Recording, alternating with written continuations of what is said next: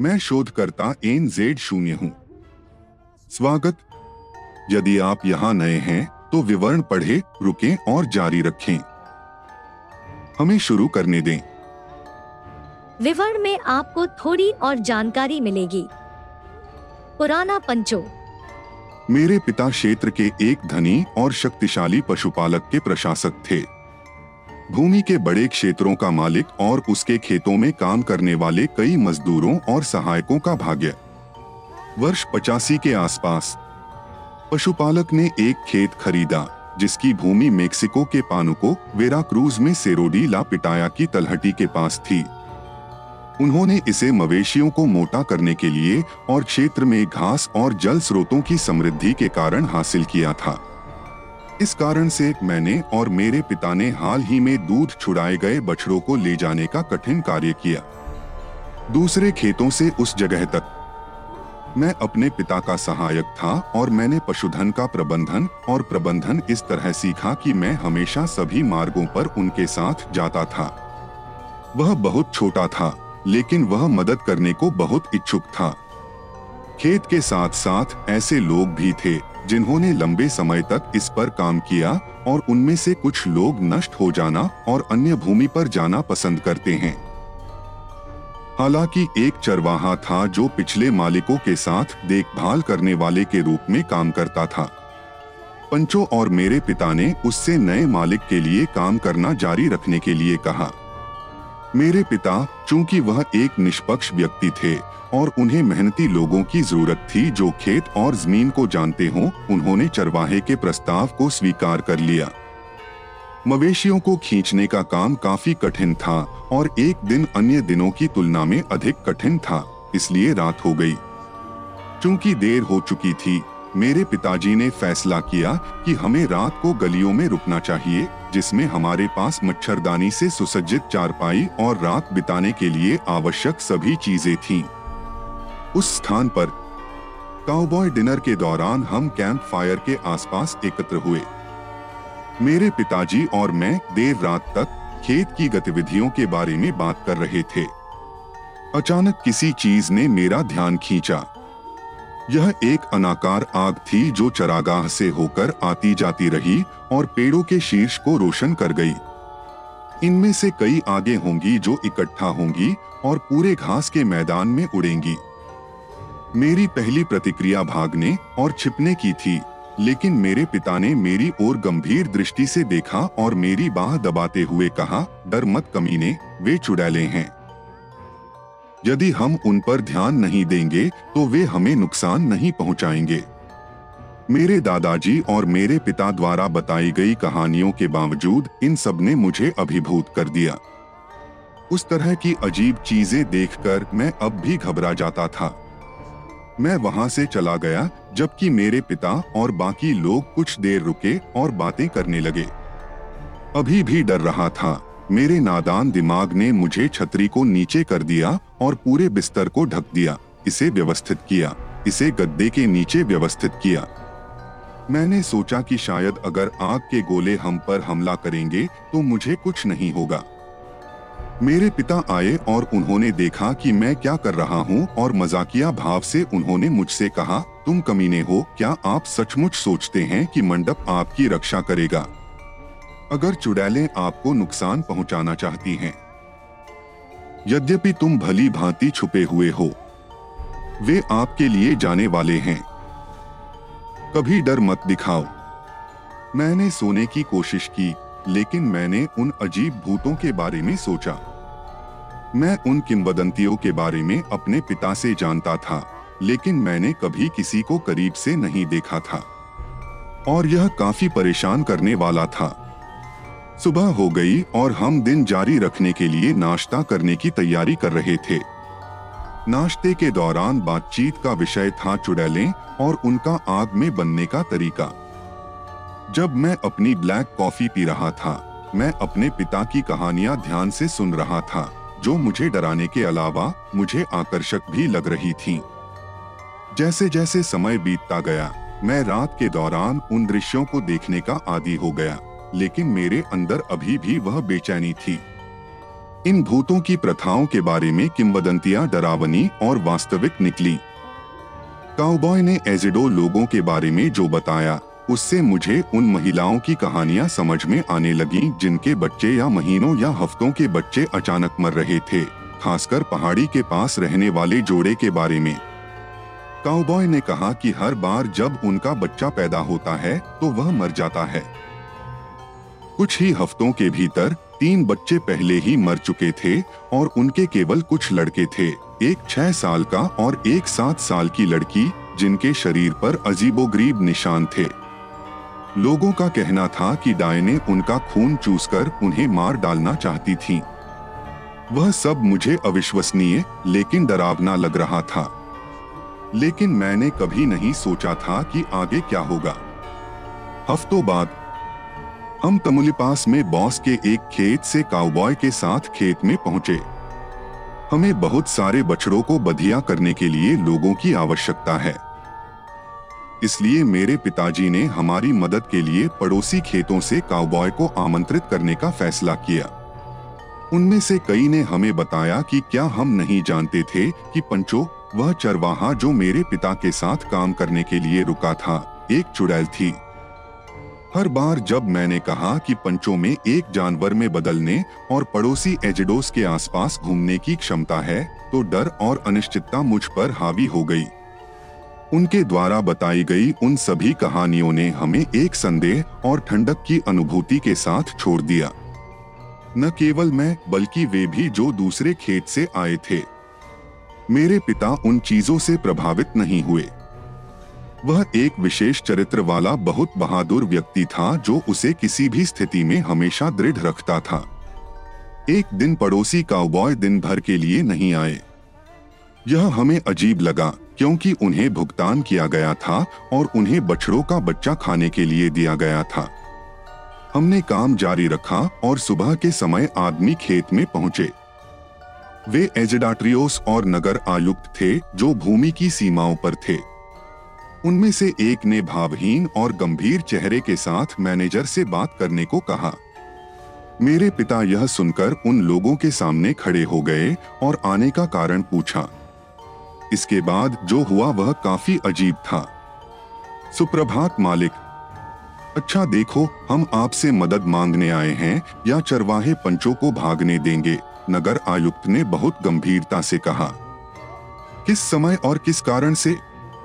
मेरे पिता ने आश्चर्यचकित होकर पूछा। देखिए, मैं स्पष्ट कहूँगा, हम पूछते हैं। हम यह मांग नहीं करते कि वह भागे नहीं। क्योंकि रात में वह एक जानवर बन जाता है और बच्चों को परेशान करने और हमारी महिलाओं को परेशान करने के लिए सड़कों पर निकल जाता है, कमिश्नर ने परेशान और अहंकारी स्वर में कहा। उस कथन को सुनकर मैं हंसे बिना नहीं रह सका, जिससे उपस्थित सभी लोगों को गुस्सा आ गया, जिन्होंने मुझे गुस्से से देखा। मेरे पिता ने मुझे कड़ी नज़रों से देखा और चुप रहने को कहा। मैं इसे नहीं चला सकता। मेरे दृढ़ निश्चयी पिता ने कहा, वह खेत के प्रति जिम्मेदार और मेहनती है। देखिए, बॉस, यदि आप हम पर विश्वास नहीं करते हैं तो आज रात हम एल एजेडो में आपका इंतज़ार करेंगे और हम आपको दिखाएँगे कि वह चरवाहा क्या करने में सक्षम है। इसे अपनी आँखों से देखो, कमिश्नर ने अधीरता से कहा, जबकि मेरे पिता अनिच्छा से उनकी ओर देख रहे थे। वे लोग अपने घोड़ों पर सवार हुए और चले गए। मेरे पिताजी को बहुत बड़ा संदेह हुआ और उन्होंने पंचों को पता चले बिना रात में शहर जाने का फैसला किया। हमने दोपहर ढलने का इंतज़ार किया और उस टोले की ओर चल दिए जहाँ चरवाहा छिपा हुआ था, जो अभी भी उन सब के बारे में सोच रहा था और डर से ज़्यादा संदेह था। इसीलिए मैंने अपने पिता के साथ रहने और उनके साथ रहने का फैसला किया। बिना यह जाने कि यह निर्णय मेरे जीवन और अलौकिक चीज़ों की मेरी समझ को प्रभावित करेगा। हम खेत में पहुँचे जहाँ कई आदमी थे। वे सभी रतन से बनी छड़ों, काली सिंचाई नली के टुकड़ों और घोड़े के क्वार्टर से लैस थे। हम मिट्टी से बनी एक झोपड़ी, विभाजन या मिट्टी से बनी ईंट और एक टिन की छत की ओर गए जो बस्ती से बहुत दूर थी। यह परित्यक्त लग रहा था। हम अंदर गए और जो हमने देखा उससे हम आश्चर्यचकित रह गए। वहाँ कई अजीब चीज़ें थीं, कंकाल और जानवरों की खोपड़ी के अवशेष एक कोने में गंदे कपड़े सभी प्रकार की जड़ी बूटियाँ और त्वचा के टुकड़े जाहिरा तौर पर एक सुअर से एक उबलते बर्तन के चारों ओर बिखरे हुए थे। वह सब प्रभावशाली था। एक आदमी ने दरवाज़ा बंद कर दिया और अंधेरा छा गया। अंदर गर्मी थी। दूसरे ने मेज पर रखा एक तेल का दीपक जलाया, जबकि दूसरे ने दीवार में एक छेद को ढकने वाली कुछ छड़ियाँ हटा दी और चादर का एक टुकड़ा ले लिया, जिससे वह कथित जानवर के प्रवेश करने पर छेद को ढक देगा। घंटों बीत गए और हम सभी जो जैकल, सरल और सादा घर के अंदर थे। एक दूसरे को देखकर बहुत पसीना बहा रहे थे। और पूर्ण मौन में, मेरे पिताजी ऊँघ रहे थे और मैं स्तब्ध था। किस जगह? अचानक दीपक की मंद रोशनी से दीवार पर प्रतिबिंबित छायाओं का भयावह खेल मेरे लिए बहुत बड़ा हो गया, जिससे वातावरण और भी भयावह हो गया। सन्नाटा असहज था और गर्मी उससे भी अधिक थी। अचानक सभी की घबराहट ने हमें सचेत कर दिया और हमने बाहर शाखाओं की गड़गड़ाहट सुनी। कुछ झोपड़ी की ओर आ रहा था। सभी ने अपनी अपनी पोजीशन ले ली और चादर वाले आदमी ने खुद को दीवार के छेद के ऊपर रख लिया ताकि जब कोई भी चीज़ उस छेद में प्रवेश कर जाए तो वह खुद को ढक सके। दूसरे आदमी ने रोशनी कम कर दी और मैं मुश्किल से उसे देख सका। मेरी आँखों को अंधेरे की आदत हो गई और जब मैं अपने पिता को देखने के लिए मुड़ा तो छेद के माध्यम से कुछ अंदर घुस गया और चादर वाले आदमी ने अपने पैर ऊपर रखते हुए उसे नीचे गिरा दिया। इसका, इसके बाद कमरे के बीच में किसी चीज़ पर उन्मत्त मुक्के और अपमान हुए। यह एक इंसान जैसा दिखने वाला जानवर था जिसकी भूरी त्वचा और लंबे कान, पीली आँखें और होठों से उभरे हुए नुकीले दांतों वाली बिल्ली जैसी विशेषताएँ थीं। वह जानवर उन आदमियों की लाठियों, नलों और क्वार्टरों के प्रहार से होने वाले दर्द के बारे में शिकायत करने लगा आखिरकार, भयानक और दयनीय तरीके से, मैं अपने कान बंद करना चाहता था ताकि चीखें न सुने मैंने अपने पिता का हाथ कसकर भींच लिया, जो मेरे साथ झोपड़ी की एक दीवार पर छिपकर देख रहे थे कि उस जानवर का वध कैसे किया जा रहा है। किसी समय चादर वाला अपना संतुलन खो देता है और खुद ही गिर जाता है। उस क्षण जानवर को एहसास होता है और वह भागने में सफल हो जाता है। और ऐसा वह जल्दी से चले जाने और फिर पूर्ण मौन रहकर करता है। उन्होंने दीपक जलाया और जो दीपक वे लाए थे, उन सभी ने एक ही तरफ़ देखा और रुग्ण संतुष्टि के भाव से मुस्कुराए, जैसे कि उन्होंने उस असहाय जानवर को दी गई पिटाई का आनंद लिया हो। फर्श पर त्वचा और खून के निशान थे। कमिश्नर मेरे पिताजी के पास आए और उन्हें दृढ़ता से देखा। क्या आपने देखा, बॉस? क्या हमने आपको जो बताया वह सच है? मेरे पिताजी ने गर्व भरे स्वर में उनसे कहा, मैंने केवल इतना देखा कि वे एक जानवर को लेकर भाग गए और मैंने कुछ और नहीं देखा। देखो बॉस, यदि आप विश्वास करते हैं तो भोर में पंचों के घर जाएँ और एक बार और यह महसूस करें कि यदि आपने उसका पीछा नहीं किया तो हम अपना काम करेंगे और हम उसे दंडित करेंगे।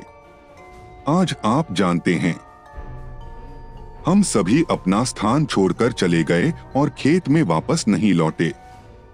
सुबह हम पंचों की झोपड़ी में जाते हैं। जब हम पहुँचे तो हमने चरवाहे को आवाज़ लगाई और उसकी जगह उसकी पत्नी बाहर आई, जिसका चेहरा उदास था। क्षमा करें, मेरे बॉस का कहना है कि पंचो आज काम पर नहीं जा पाएगा। महिला ने मेरे पिता से कहा, मैं उससे बात करने आता हूँ। हम तुरंत ट्रक से बाहर निकले और उसके घर में गए। हमने जो देखा वह काफ़ी परेशान करने वाली तस्वीर थी। पंचो बिस्तर पर लेटा हुआ था। एक खूनी चादर ने चरवाहे की कमर और कमर को ढक दिया। आदमी को पूरी तरह पीटा गया। काली आँखें, खून से लथपथ शरीर, पैर खुले फ्रैक्चर वाले घा कॉलर बोन की तरह, जो त्वचा से झाँक रही थी और अत्यधिक दर्द की शिकायत कर रही थी। पंचों की पीड़ा ने मुझे दया और संदेह से भर दिया। क्योंकि चरवाहा हमारा कर्मचारी था। मेरे पिता ने चिकित्सा सहायता प्राप्त करने के लिए बॉस से संपर्क किया। उसे ट्रक के बिस्तर में लादने का दर्दनाक काम थका देने वाला था। वह आदमी बिलों और प्रहारों के दर्द से हृदय विदारक रूप से चिल्लाया। हमने उन्हें पानुकों में सामाजिक सुरक्षा में स्थानांतरित कर दिया। मेरे पिता ने तर्क दिया कि चोटें घोड़े से गिरने के कारण लगी थीं। वह संस्करण जिसकी पंचों ने स्वयं पुष्टि की और ध्यान आकर्षित किया। ठीक होने के कुछ समय बाद चरवाहे को खेत के मालिक ने निकाल दिया और हमने उसके बारे में फिर कभी नहीं सुना। कुछ समय बाद तक एक अफवाह फैल गई कि बूढ़ा पंचो नहुआल के रूप में उस क्षेत्र में घूम रहा था। और आप क्या सोचते हैं? हमें फॉलो करें, सदस्यता लें और यूट्यूब पर साझा करें। इससे मुझे इस परियोजना को जारी रखने में मदद मिलती है। अपनी राय दें, विवरण में आपको अपनी कहानियाँ भेजने के लिए ईमेल मिलेंगे यदि आप उन्हें साझा करना पसंद करते हैं। मैं आपकी पसंद की सराहना करता हूँ। अगले एपिसोड तक लैटिन भयानक कहानियाँ और भी बहुत कुछ